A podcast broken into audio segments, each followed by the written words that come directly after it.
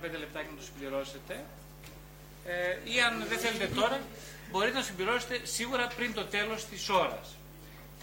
Ενώ όταν τελειώσουμε, μπορείτε να καθίσετε πέντε λεπτάκια να το συμπληρώσετε. Θα ήθελα οπωσδήποτε αυτό το φυλάδιο, γιατί πρώτα απ' όλα μπορεί να δώσετε, να δώσετε το email σας και μπορείτε να ενημερώνεστε για τις, για τις επόμενες ομιλίες, τα εισηγούμενους κύκλους, αλλά κυρίως για να βοηθήσω να αξιολογήσω εγώ με βάση τα δική σας κριτική τι, τι μπορούμε, πώς μπορεί να είναι μια επόμενη θεματική ενότητα.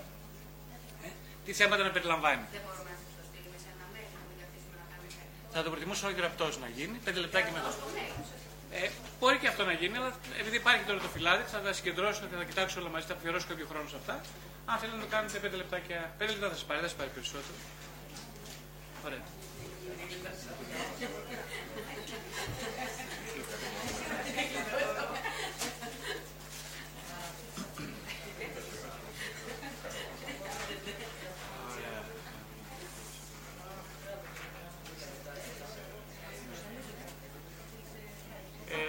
Ωραία, ας να ξεκινήσουμε τώρα και το συμπληρώνετε προς το τέλος. Ε. Δεν υπάρχει πρόβλημα. Ωραία. Εντάξει. Ε, ωραία, φέτος, καταρχάς πόσοι είσαστε εδώ για πρώτη φορά.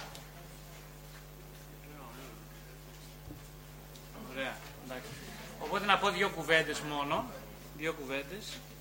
Α, συγγνώμη. Αυτό είναι μακριά πολύ. Ωραία. Είπα δύο κουβέντες μόνο. Ε, φέτος, ε, ε, από την αρχή της χρονιάς, προσπάθησα να μιλήσω για την ψυχοθεραπεία και το ψυχικό τραύμα και αναφερθήκαμε κυρίως στους λόγους ε, που, φέρν, που έρχονται οι άνθρωποι στην ψυχοθεραπεία. Βασικά, ο κύριος λόγος έτσι, ε, είναι το ψυχολογικό τραύμα. Αυτός είναι ο κύριος λόγος. Τώρα με, πολλές, με διάφορες άλλες έτσι, συνιστώσεις έχει αυτό φυσικά, έχει ψυχοσωματικές ασθένειες, έχει χαμηλή αυτοπεποίθηση, έχει μια αίσθηση γενικευμένου άγχους, η ψυχίατροι προς το κατάθλιψη, κρίσεις πανικού. Εγώ από την εμπειρία μου, κοιτάξτε μιλάω κυρίως εμπειρικά, θα με συγχωρέσετε γι' αυτό, δεν μιλάω θεωρητικά, δεν με ενδιαφέρει καθόλου θεωρητικές ομιλίες. Προσπαθώ όσο μπορώ να μιλάω εμπειρικά γιατί και έτσι δουλεύω. Δεν είμαι ακαδημαϊκός, είμαι θεραπευτής, οπότε δεν έχει νόημα για μένα κανένα να μιλήσουμε με θεωρητικές έννοιες όπως κάνουν διάφοροι ψυχαναλίζοντες και ψυχαναλυτές. Ε, το βασικό πρόβλημα του ανθρώπου είναι η μοναξιά βασικά. Αυτό έτσι να το πούμε λίγο πιο απλά, συγκεκριμένα. Ε, ε, μια κοπέλα, μια κυρία ήρθε πότε, πριν από λίγες εβδομάδες, η οποία στη δεύτερη συνεδρία μόλις διαπίστωσε και το είπε με πολύ ωραίο τρόπο, ότι μπαίνοντας μέσα, ότι ξέρετε, εγώ το πρόβλημά μου ότι αισθάνομαι μοναξιά. Όσο πριν να καιρός αισθάνομαι όλο και μεγαλύτερη μοναξιά. Έχει άντρα, έχει παιδιά, έχει από όλα αδερφού, αδερφές, αδερφούς. Έχει γονείς, τα πάντα, όλα πακέτο, αλλά ε, είμαι, λέει, μόνη, πολύ μόνη, ρε παιδί μου, τι θα γίνει με αυτό. Και όσο περνάει καιρός, είναι όλο και πιο μόνη. Ε, θα δούμε στην πορεία γιατί αυτό το λέω αυτό. Ε,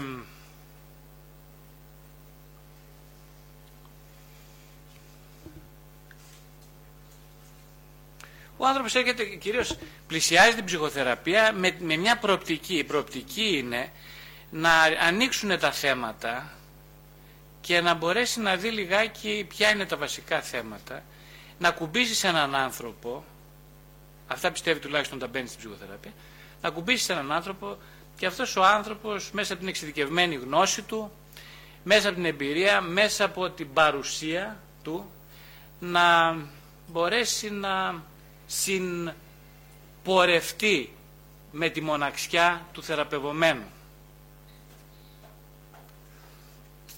Η βασική προϋπόθεση, όπως έχουμε πει, είναι να αναγνωρίζει κανείς ότι έχει πρόβλημα. Δηλαδή, θα μου πεις, πώς, γιατί ήρθαν δύο τρεις, ας πούμε, στα είκοσι χρόνια, είκοσι ένα χρόνια τώρα, ήρθαν δύο τρεις και μου λένε, εγώ δεν έχω κανένα πρόβλημα, είναι όλα καλά, είναι όλα τέλεια στη ζωή μου. Τώρα, γιατί ήρθες, ήρθες για αυτογνωσία. Και φυσικά φύγανε αμέσως μετά από μία ώρα, φύγανε οι άνθρωποι και δεν ξαναπάτησαν. Και ούτε εγώ τους ήθελα. Ε, πάρα πολλοί έχουν δύσμορφους, δυσλειτουργικούς τρόπους σκέψης, έτσι. Και αυτοί οι δύσμορφοι τρόποι σκέψης συνήθως ε, είναι μια, ε, ένα πάτημα για να πει κανείς ότι δεν είμαι ευχαριστημένος με τη ζωή μου. Ε, ναι, πολύ λίγοι άνθρωποι, πάρα πολλοί, σε μένα έρχονται λίγο περισσότερα τα τελευταία πέντε χρόνια, δεν ξέρω για ποιο λόγο. Ε, είναι λίγοι όμως αυτοί οι οποίοι λένε ότι εγώ, κοιτάξτε, έχω ένα υπαρξιακό πρόβλημα. Έτσι το, ε, αυτό. Πολύ λίγοι άνθρωποι, πάρα πολύ λίγοι. Αλλά ε, λίγο τελευταία, κάτι επειδή ο υπαρξισμός έχει λίγο ανοίξει τις πόρτες του και δέχεται ανθρώπους, δέχεται ανθρώπους με την έννοια ότι είναι γνωστός πια, είναι οικία έννοια, τραβάει ανθρώπους με, την, με μια συγκεκριμένη τοποθέτηση. Είχαμε πει πολλά πράγματα αυτές τις ομιλίες για το ότι είναι πραγματικά τραυματική εμπειρία. Δεν θα μιλήσω καθόλου γι' αυτό σήμερα.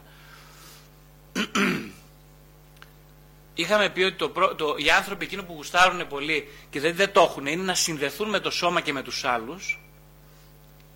Γιατί όλοι μας δεν ξέρουμε ότι είμαστε αποσυνδεδεμένοι με το σώμα μας. Δηλαδή, βασικά το πρόβλημά μας είναι ότι δεν έχουμε επίγνωση της έλλειψης σύνδεσης με το σώμα. Δεν έχουμε επίγνωση. Καμία. Ε? Εγώ χρειάστηκα μερικά χρόνια για να καταλάβω ότι δεν έχω επίγνωση. Όχι για να έχω επίγνωση, για να μην καταλάβω ότι δεν έχω επίγνωση. Χρειάστηκαν χρόνια στη θεραπεία μου. Οπότε είναι που βασικό θέμα αυτό ότι δεν έχουμε επίγνωση της αποσύνδεσής μας. Ε, δεν έχουμε επίγνωση πόσο λίγο εμπιστευόμαστε τις σχέσεις. Δεν το έχουμε. Γιατί, γιατί δεν το έχουμε επίγνωση για πολλούς λόγους. Αλλά ένας βασικός λόγος είναι ότι ε, ε, πάντα το λάθος το έχουν οι άλλοι. Άρα εγώ που δεν έχω πρόβλημα εμπιστοσύνης, αφού ρε παιδί μου, όλα, ο σύζυγος είναι αυτός που δεν με εμπιστεύεται, ο σύζυγος είναι αυτός που με απατά, ο σύζυγος είναι αυτός ο οποίος, ο σύντροφος τέλος πάντων, είναι αυτός ο οποίος έχει άλλη τα προβλήματα, γιατί δεν πάει σε ψυχοθεραπεία, ενώ εγώ είμαι σε ψυχοθεραπεία, εγώ είμαι σύζυγος τώρα. Ε, οπότε δεν υπάρχει, τι να πούμε, δεν, εγώ έχω εμπιστοσύνη. Όπως βλέπετε, να είμαι και στην ψυχοθεραπεία, έχω έρθει εδώ, ε, έχω και σύζυγο, του κάνω και τα χατήρια ε, και με τα παιδιά μου είμαι πάρα πολύ καλή κλπ. Τα παιδιά έχουν προβλήματα, και τα παιδιά έχουν προβλήματα και ο σύζυγος έχει προβλήματα. Πώς θα τους βοηθήσω, γιατρέ, να, να πάψουν να έχουν προβλήματα? Οπότε εγώ δεν ξέρω ότι δεν έχω βασική έλλειψη εμπιστοσύνης, δεν γνωρίζω τίποτα. Οπότε παίρνει αρκετό χρόνο για να μάθει κανείς ότι δεν έχει εμπιστοσύνη. Αυτό είναι ένα πολύ σημαντικό βήμα.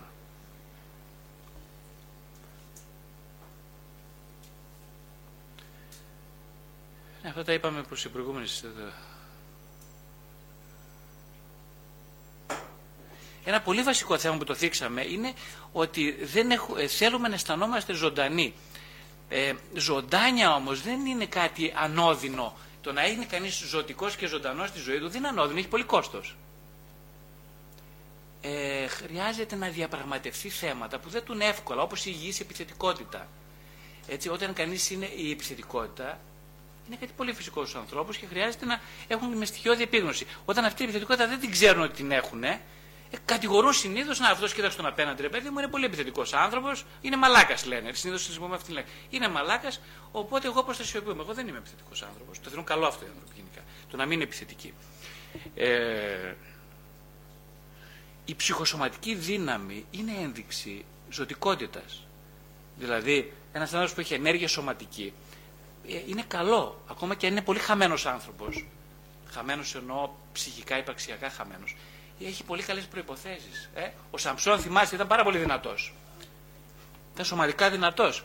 Ε, οι ήρωες είναι σωματικά δυνατοί. Το σώμα είναι, είναι κλειδί στη διαδικασία η υγιής μετουσίωσης των δυνάμεων, των ψυχικών, σε κάτι άλλο.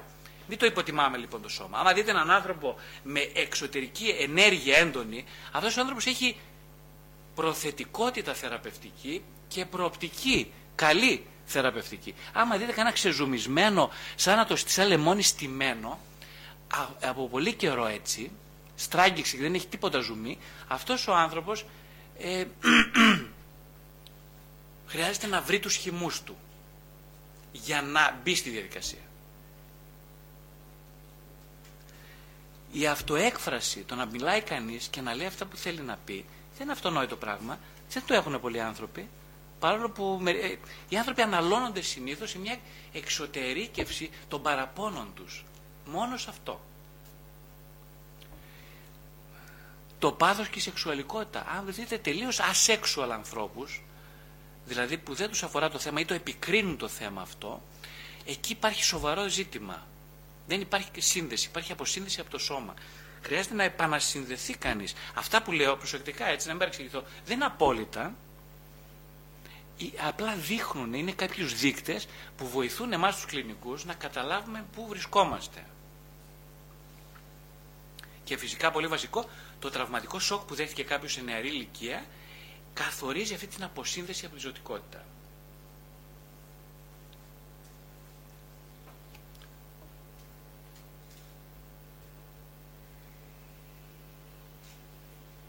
Μα δεν τα είπαμε όλα, είναι το προσαρμοσμένο. Ναι, για να δούμε ποιος είναι λοιπόν ενεργειακά καλά, ε, ψυχικά καλά, θα πρέπει να, ε, ο ίδιος να το εντοπίσει με, με κάποιους μεταβλητές. Δηλαδή, εγώ αισθάνομαι άνεση στο σώμα μου. Ε, δεν έχω σφιξίματα πολλά στο σώμα, είναι χαλαρό το σώμα. Μ' αρέσει να παίζω, αν μου πεις χόρεψέ με, θα σου ρίξω ένα χορό, ας πούμε. Έστω και δεν ξέρω καλά, δεν έχω πάει στη σχολή να χορεύω. Αυτό σημαίνει ότι εγώ έχω μια ζωτική καλή κινητοποίηση. Ασφάλεια στον κόσμο, είμαι ασφαλής, δηλαδή τώρα που ήρθα από το μετρό μέχρι εδώ, αισθανόμουν ότι κάποιος με υπονομεύει, κάποιο, κάτι συμβαίνει, κάτι... είναι ανασφαλής η, η πορεία μου από το μετρό μέχρι εδώ. Τα λέω λίγο υπερβολικά για να καταλάβουμε. Ε, αυτό φυσικά είναι πρόβλημα, να το δούμε ας πούμε. Σαφής αίσθηση του εαυτού και των άλλων.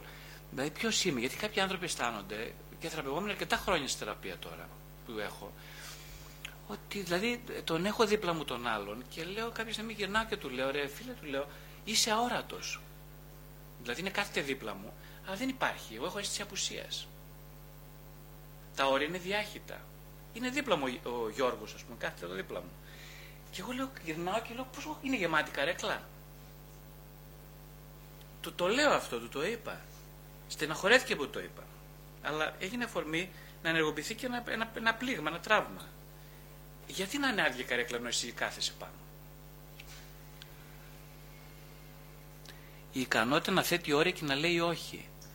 Πάρα πάρα πολλοί άνθρωποι, ιδιαίτερα γυναίκες περισσότερο, όχι όμως οι άνδρες δεν εξαιρούνται, δεν έχουν σαφή αίσθηση του τι δικαιούνται να αρθρώσουν και τι δεν δικαιούνται.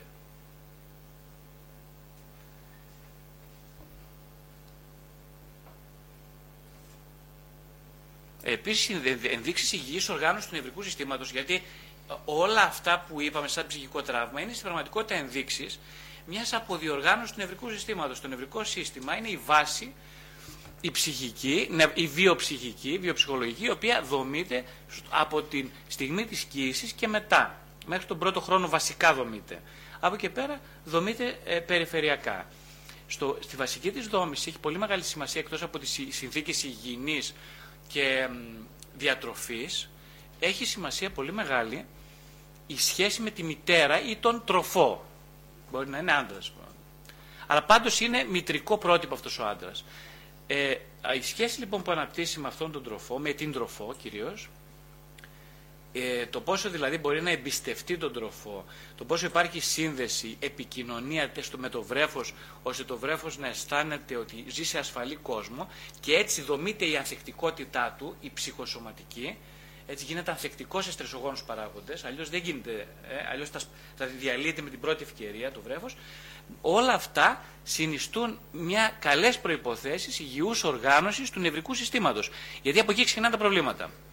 Με, άνθρωποι που τους βλέπετε κι εσείς δεν έχουν συναισθηματικό βάθος, δηλαδή είναι τρία πουλάκια κάθονται όταν, όταν πάτε να προσεγγίσετε ένα θέμα σημαντικό, είτε το παρακάμπτουν, είτε λένε εντάξει, δεν σε παρακολουθούν ή φεύγουν αλλού κλπ. Είναι, δεν υπάρχει συναισθηματικό βάθος, έτσι. Φοβούνται οι άνθρωποι το βάθος. Αυτοί οι άνθρωποι τραυματισμένοι δεν μιλάνε πολύ. Ειδικά αυτοί που έχουν βασικό πολύ σοβαρό τραύμα στην πρώιμη σύνδεση, που είναι συνήθως ψυχοτικά άτομα, άτομα δηλαδή που έχουν ε, ε, ε, σαν κύριο μηχανισμό άμυνας της χάση, τη διχοτόμηση του εαυτού σε καλό και κακό, σημαίνει ότι τραυματιστήκαν σε πολύ πρώιμο στάδιο της ανάπτυξης.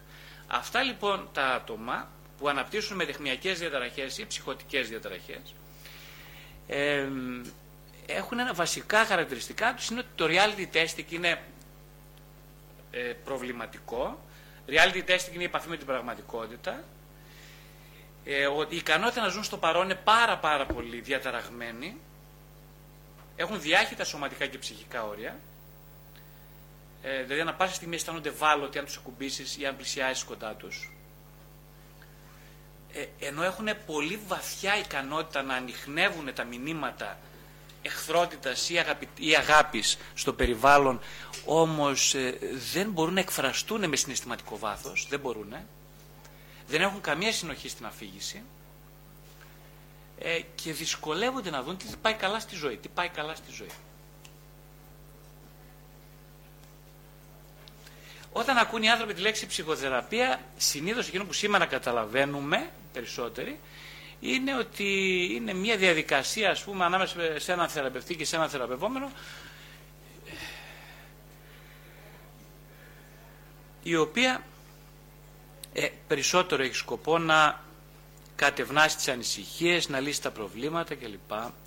Τα προβλήματα, δηλαδή, ποια είναι τα προβλήματα? Τα προβλήματα κυρίως είναι η σχέση που έχουμε με τον εαυτό. Τον εαυτό τον ορίζουμε κυρίως ε, η σχέση με την προσωπικότητά μου, λέμε συνήθως.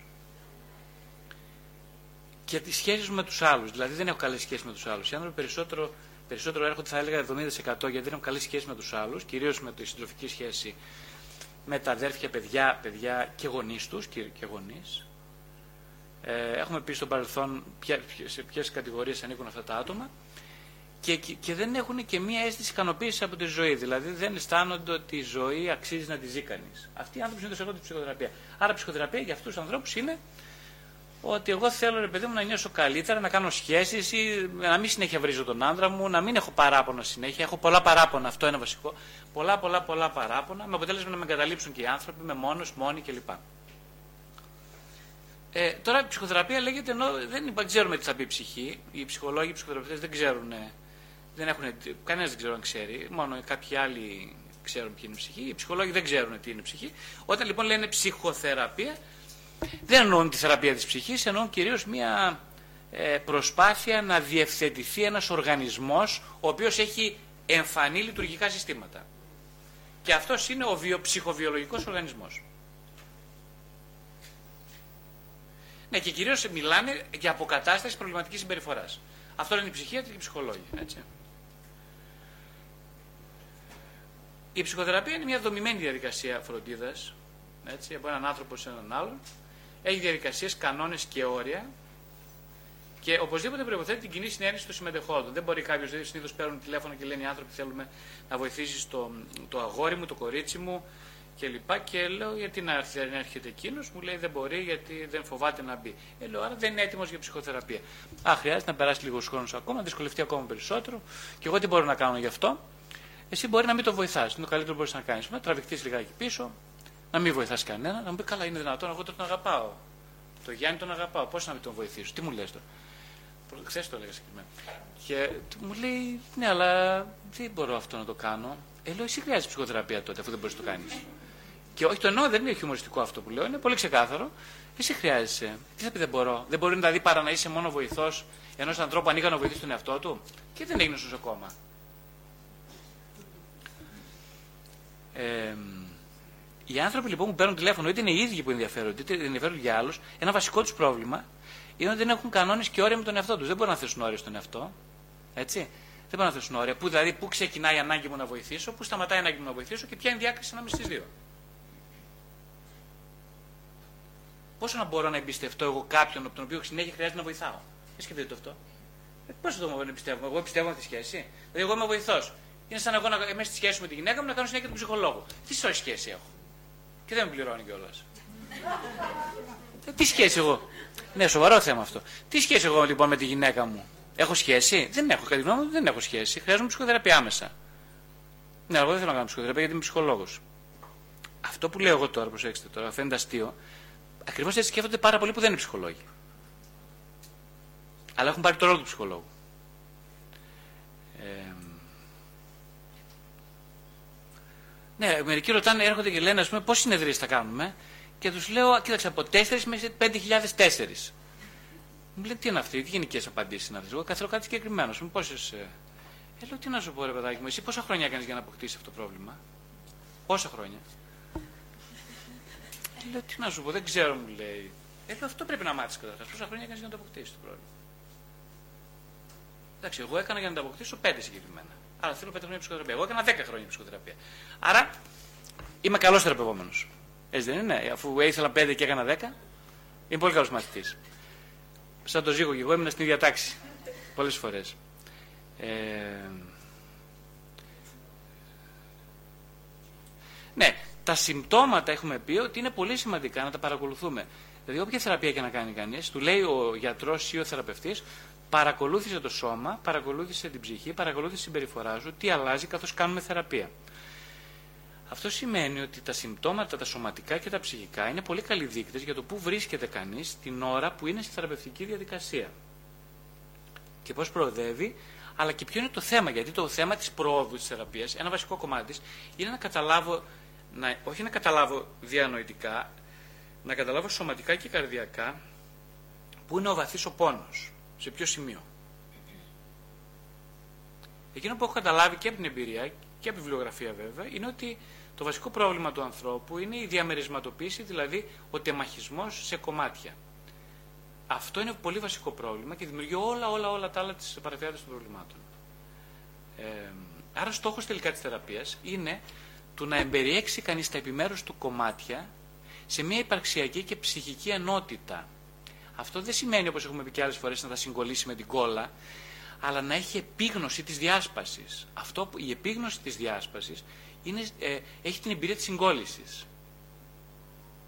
Όπως η εμπειρία του πόνου, ενός μεγάλου πόνου, που κρύβεται πίσω από μια έκρηξη οργής, έχει την εμπειρία, ε, βιώνει ο άνθρωπος θεραπευτικά.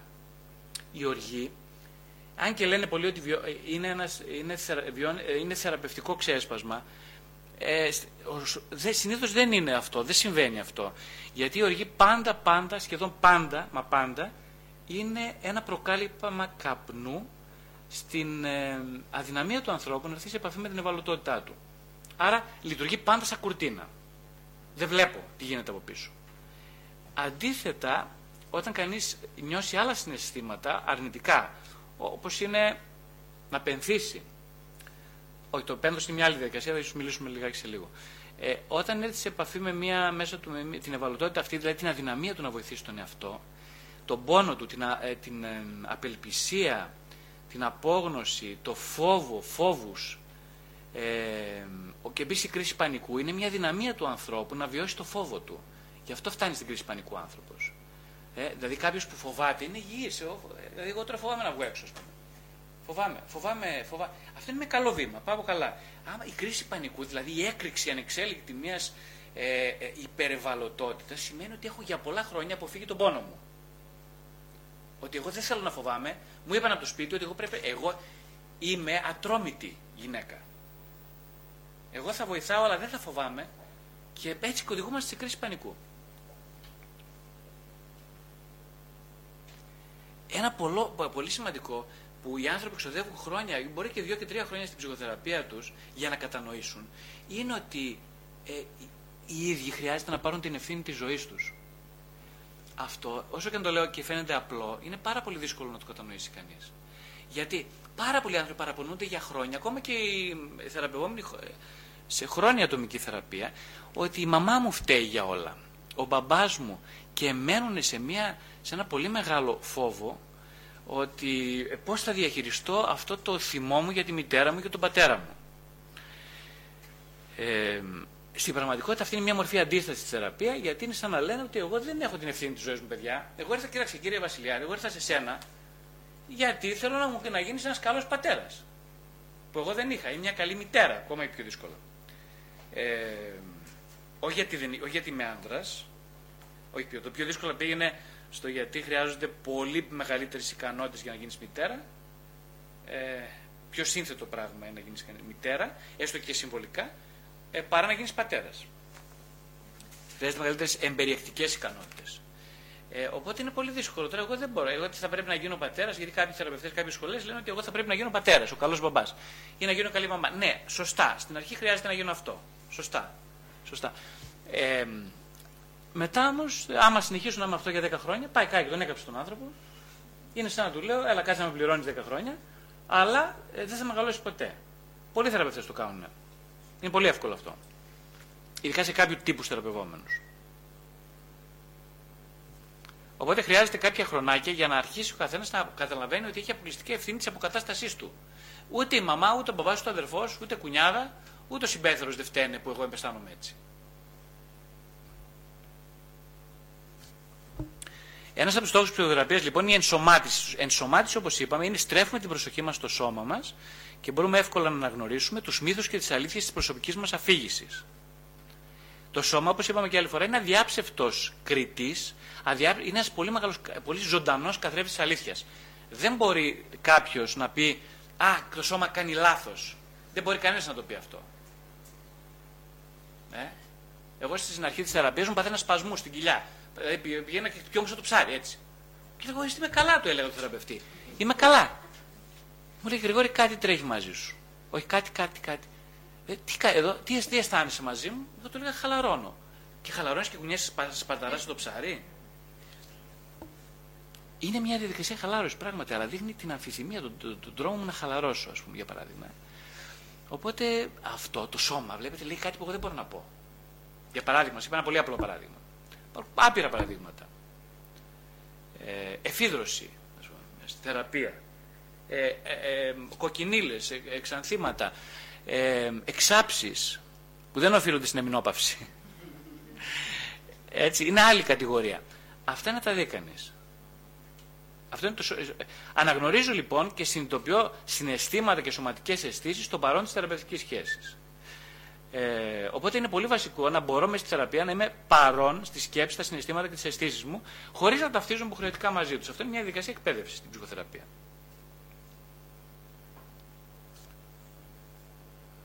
Επίσης, του να αναγνωρίζω τις ανεκπλήρωτες μου ανάγκες. Πάρα πολλοί άνθρωποι φοβούνται να μιλήσουν για τις ανάγκες τους. Δεν ξέρω αν το ξέρετε αυτό από προσωπική εμπειρία, εγώ το βλέπω. Πάρα πολλοί φοβούνται ε, από τις ανάγκες για τον σύντροφό τους, τις ανάγκες τους για τη μάνα τους. Α, ήρθε πριν ε, κάποιους μήνες μια κυρία η οποία, αυτό ανήκησε πολλά θεματικές, πολλές θεματικές αυτό, αλλά ε, η οποία μου λέει, κύριε Βασιλειάδη, σας μου πάρα πολύ μου αρέσουν τα βιβλία, σας διαβάζω, καταπληκτικά με βοηθάτε και, το, και τώρα λέω, τι θέλεις να κάνεις μαζί μου. Ε, λέει, θέλω να, να βοηθηθώ θεραπευτικά. Στην πρώτη συνεδρία λοιπόν ήταν παγωμένη η κυρία αυτή, πάγος. Της είπα, να, έχω μιλώσει πιο πολύ. Εγώ στο τέλος της είπα, εγώ δεν, ξέρετε, εγώ δεν είμαι εδώ για να μιλάω, Ε, είμαι, είναι για να ακούω, να σας δώσω χώρο. Σαν είχε πολύ μεγάλη αμηχανία. Είχε, είχε πεθάνει ο άντρας της πριν από είκοσι χρόνια. Και μεγάλο ένα παιδάκι, το οποίο ήταν τώρα τριάντα χρόνια, όπως δεν ξέρω, όπως μεγάλο παιδί, ας πούμε. Και ε, έφυγε το παιδί, με τους γονείς μου τα πάω καλά. Είμαι πολύ μόνη, μόνη τώρα, είμαι σαράντα πέντε χρονών. Είμαι πάρα πολύ μόνη. Άλλο ερωτικά, τίποτα, καμία σχέση, σχέσεις και όλα αυτά δεν είναι. Υπήρξε μια ερωτική διάθεση, τίποτα δεν. Λέω πώς και. Ε, δεν το σκέφτηκα. Αλλά και εγώ ξέχασα σήμερα να πάρω τον μπρελόκ μας, μου έχεις δίκιο, ναι, τόσο. Δεν το σκέφτηκα. Βλέπετε λοιπόν τι γίνεται τώρα εδώ πέρα. Ε, ε μετά μου ανακοίνωσε ότι εγώ δεν θέλω να συνεχίσω ψυχοθεραπεία μαζί σας, έκανε μια συνεδρία. Ε, αυτό είναι προς μελέτη, είναι ένα πολύ ωραίο έτσι, φαινόμενο που συναντιέται συχνά. Πόσο πολύ τρομάζουν οι άνθρωποι με το ενδεχόμενο να αλλάξει κάτι σημαντικό στη ζωή. Τα βιβλία, βλέπετε, διαβάζει εύκολα κανείς. Λέω, έκλαψα, διάβαζα τα βιβλία και είχα ρίξει ένα κλάμα. Στη ζωή μου δεν έκλαψα λέει, ποτέ. Και με τα βιβλία σας έχω τρελαθεί στο κλάμα. Γι' αυτό ήρθα σας πήρα τηλέφωνο. Γιατί κλαίω τόσο πολύ και σας ευχαριστώ με τα βιβλία σας. Ε, λέω, εντάξει, κλαίς με τα βιβλία μου. Εδώ δεν έχει ρίξει ένα δάκρυο όμως. Τι θα γίνει τώρα, ας πούμε. Θέλεις να το κάνουμε λίγο να το.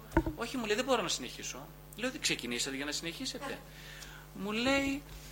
Εντάξει, λέει αυτό, δεν... όχι, λέω, να σας δώσω λίγο καιρό να το σκεφτείτε και μου ξαναπαίρνει, δεν πειράζει. Λέω μετά από δέκα χρόνια πρέπει να ξαναπάρετε. Κάνω και χιούμορ γιατί πρέπει να κάνεις χιούμορ σε τέτοιες περιπτώσεις. Μου λέει, όχι, είμαι αποφασισμένη να μην συνεχίσω. Εντάξει. Ε, οι άνθρωποι λοιπόν πάρα πολύ θέλουν να θεραπευτούν, όσο θέλουν πάρα πολύ φοβούνται να θεραπευτούν. Έτσι, γι' αυτό θα μιλήσουμε στην πορεία για την αντίσταση. Τι είναι η αντίσταση. Η αντίσταση είναι. Ένα πολύ βασικός όρος της διαδικασίας αυτής, της θεραπευτική ψυχοθεραπείας, και δηλώνει οποιασδήποτε ενέργειες συνειδητές ή ασυνείδητες, ε, κάποιος που, που μπαίνει στη διαδικασία αυτοίασης, να ε, επενεργούν, ε, συνδέεται με αυτές όλες τις διαδικασίες, ώστε να παραμείνει η ζωή του απαράλλακτη όπως ήταν πριν τη διαδικασία θεραπείας. Αυτό λέγεται αντίσταση. Δηλαδή, εγώ θέλω να αλλάξω τη ζωή μου, σου λέει, αλλά σε παρακαλώ να μην αλλάξει τίποτα. Αυτό ακριβώς. Που δεν το λέει φυσικά κανένας έτσι, ε, λέγεται αντίσταση. Θα δούμε τις, τους τρόπους με τους οποίους... Ε, ε, ναι. Ας το πούμε τώρα, γιατί το λέω τώρα, ας το πούμε τώρα. Αντίσταση, ας πούμε, είναι αυτό που έκανε η κυρία, ας πούμε, που είναι πολύ εμφανής περίπτωση. Δηλαδή, μπαίνω στη θεραπεία, αλλά δεν μπαίνω και βγαίνω αμέσως. Ε, δεν ακολουθώ τους κανόνες της διαδικασίας. Ε, δεν πληρώνω τις χαμένες συνεδρίες, αφού έχουν εξηγηθεί οι κανόνες από την πρώτη συνάντηση. Ε, είμαι με τον θεραπευτή μου πάρα πολύ επιθετική, επιθετικός, εξαιρετικά όμως. Ή πάρα πολύ γοητευτικός ή γοητευτική, προσπαθώ να το γοητέψω, να τον πείσω πόσο καταπληκτικός είναι, πόσο, ας πούμε, με έχει βοηθήσει, πριν ακόμα με βοηθήσει. Ε, προσπαθώ δηλαδή να το σαγηνέψω, είμαι πάρα πολύ σαγηνευτική, σαγηνευτικός στο θεραπευτή μου. Ε, ε, δεν ακολουθώ το ημερολόγιο εσωτερικής εργασίας. Εγώ, ας πούμε, με τον που έρχεται κάποιος σε μένα, του λέω ότι κύριε, για να βοηθήσει, θα πρέπει να ξεκινήσουμε ένα homework. Το homework είναι το ημερολόγιο εσωτερικής εργασίας, που περιλαμβάνει τέσσερις άξονες.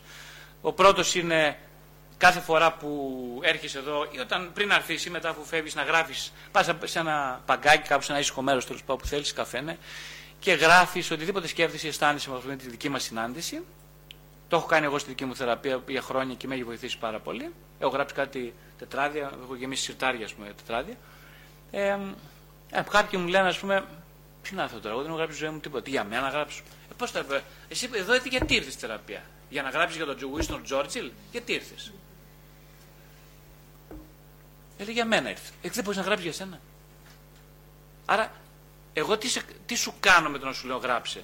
Σου λέω επικεντρώσου με έναν τρόπο πραγματιστικό, στο χαρτάκι δηλαδή, ή κάποιο στο κομπιούτερ, δεν προτιμώ το κομπιούτερ, προτιμώ χαρτί, στο να αρχίσεις δηλαδή να, να έρχεσαι σε επαφή, ενσυνείδητη, με σκέψεις, συναισθήματα και σωματικές αισθήσεις. Αυτό του λέω βασικά. Έτσι, δεν είναι τίποτα φοβερό, φοβερό, φοβερό είναι για τους περισσότερους, αλλά τέλος πάντων είναι κάτι απλό, δεν είναι ένα και ένα κάνουν δύο, δεν, είναι κάτι, δεν χρειάζεται φιλοσοφία. Πάρα πολλοί λίγοι το κάνουν, περισσότεροι δεν το κάνουν. Είναι μια μορφή αντίσταση. Αυτή να σου λέω εγώ, φιλαράκι, δεν θέλω να αλλάξω. Γιατί ξέρω ότι με αυτό θα αλλάξει κάποιος. Εγώ έχω αλλάξει με αυτό. Και αλλάζω. Ε, οπότε για να μην το κάνει κάποιος, εγώ δεν θέλω. Άστο καλύτερα. Μπορεί να το δικαιολογήσει, δεν έχω χρόνο, το, δεν ξέρω, με το γράψει, με τα παιδιά στο σπίτι κλπ. Ε, ο άλλος, ας πούμε, τι ήρθε και λέει. Ε, το, κάτι άλλο, γράφει μερολόγια. Ένας τύπος, πολύ καλός, πολύ καλός θεραπευόμενος, εξαιρετικός. Ε, είχε το μερολόγιο, έγραφε, έγραφε, έγραφε. έγραφε. Και έγραφε πολύ ωραία, έγραφε καταπληκτικά. Έγραφε με το ωραία, για να μην παρεξηγηθώ, δεν είναι λογοτεχνικά ωραία. Ενώ ότι πραγματικά όσα δεν μπορούσε να πει ο άνθρωπος αυτός μέσα στη συνεδρία, τα έγραφε καταπληκτικά στο ημερολόγιο. Δηλαδή, ήταν ένα, εγώ το άκουγα αυτό το ημερολόγιο με κατάνοιξη. Έτσι, δηλαδή, δεν ήθελα να τελειώσει η συνεδρία, δεν ήθελα να τελειώσει να μιλάει αυτός ο άνθρωπος. Ο οποίος άνθρωπος δεν μπορούσε να αρθρώσει λέξη. Προσέξτε τώρα. Ε, δηλαδή, του έλεγα τι κάνεις, καλά. Ε, καλά ήταν το πράγμα. Πώς, τι έγινε με τη φύσικο. Όλα θετικά. Προσέξτε, αυτός ο άνθρωπος όμως έγραφε μερολόγιο, το οποίο εγώ έμεινα άφωνος. Στεκόμουν δηλαδή και έλεγα τώρα, πού με πάει αυτό το μερολόγιο, με ταξιδεύει αυτό το μερολόγιο. Δεν με ταξιδεύει στην Ινδία, με ταξιδεύει εσωτερικά. Με, με κάνει να γαληνεύω, σηκώνονται οι αισθήσεις μου, μαθαίνω για μένα. Εγώ είμαι θεραπευόμενος μέσα από αυτόν τον θεραπευόμενο. Με έναν άνθρωπο που δεν μπορεί να αρθρώσει λέξη. Που σημαίνει ότι είναι ευλογημένο εργαλείο αυτό. Αυτός ο άνθρωπος λοιπόν έγραφε, μιλούσε για το θυμό του, μιλούσε για τις εκρήξεις του, τις οποίες δεν βίωνε, δεν μπορούσε να πει για αυτές. Λοιπόν, και μου τις διάβαζε. Και καθώς μου τις διάβαζε, ε, ε, μεγάλωνε. Ε, και αυτός ο άνθρωπος λοιπόν κάποια στιγμή, όπως και άλλοι άνθρωποι, όχι μόνο αυτός, αλλά είναι ένα παράδειγμα αυτό, ε, μου λέει διάβασε το μερολόγιο η γυναίκα μου. Και πού, και πού το άφησε το μερολόγιο. Δεν το, δεν το έχεις κλειδωμένο σε ένα σιρτάρι. Όχι, γιατί να το έχω κλειδωμένο. Ε, λέω μήπως γιατί έχεις τέσσερα παιδιά και μια γυναίκα στο σπίτι. Μήπως γι' αυτό, λέω, δεν. Μήπως γι' αυτό. Μου λέει δεν το σκέφτηκα. Ξέρω τώρα εγώ δεν έχω σιρτάρι δικό μου, ούτε κλειδί. Ούτε κλειδί. Ε, και τι έγινε. Ε, το άνοιξε, το διάβασε και διάβασε εκεί που έλεγα, που καθόμουν ας πούμε στην παιδική χαρά και έβλεπα γυναίκες και έλεγα πόσο θα ήθελα αυτή η γυναίκα. Και το διάβασε η σύζυγος αυτό το ημερολόγιο. Ε, και όπως καταλαβαίνετε δεν είχε την πιο ευχάριστη εξέλιξη. Δεν χρειάζεται να σας πω, ας πούμε. Ε, αναστατώθηκε η γυναίκα, φυσικά, ήταν εκτός θεραπείας η γυναίκα, ούτε είναι σε θεραπεία, ούτε ήταν.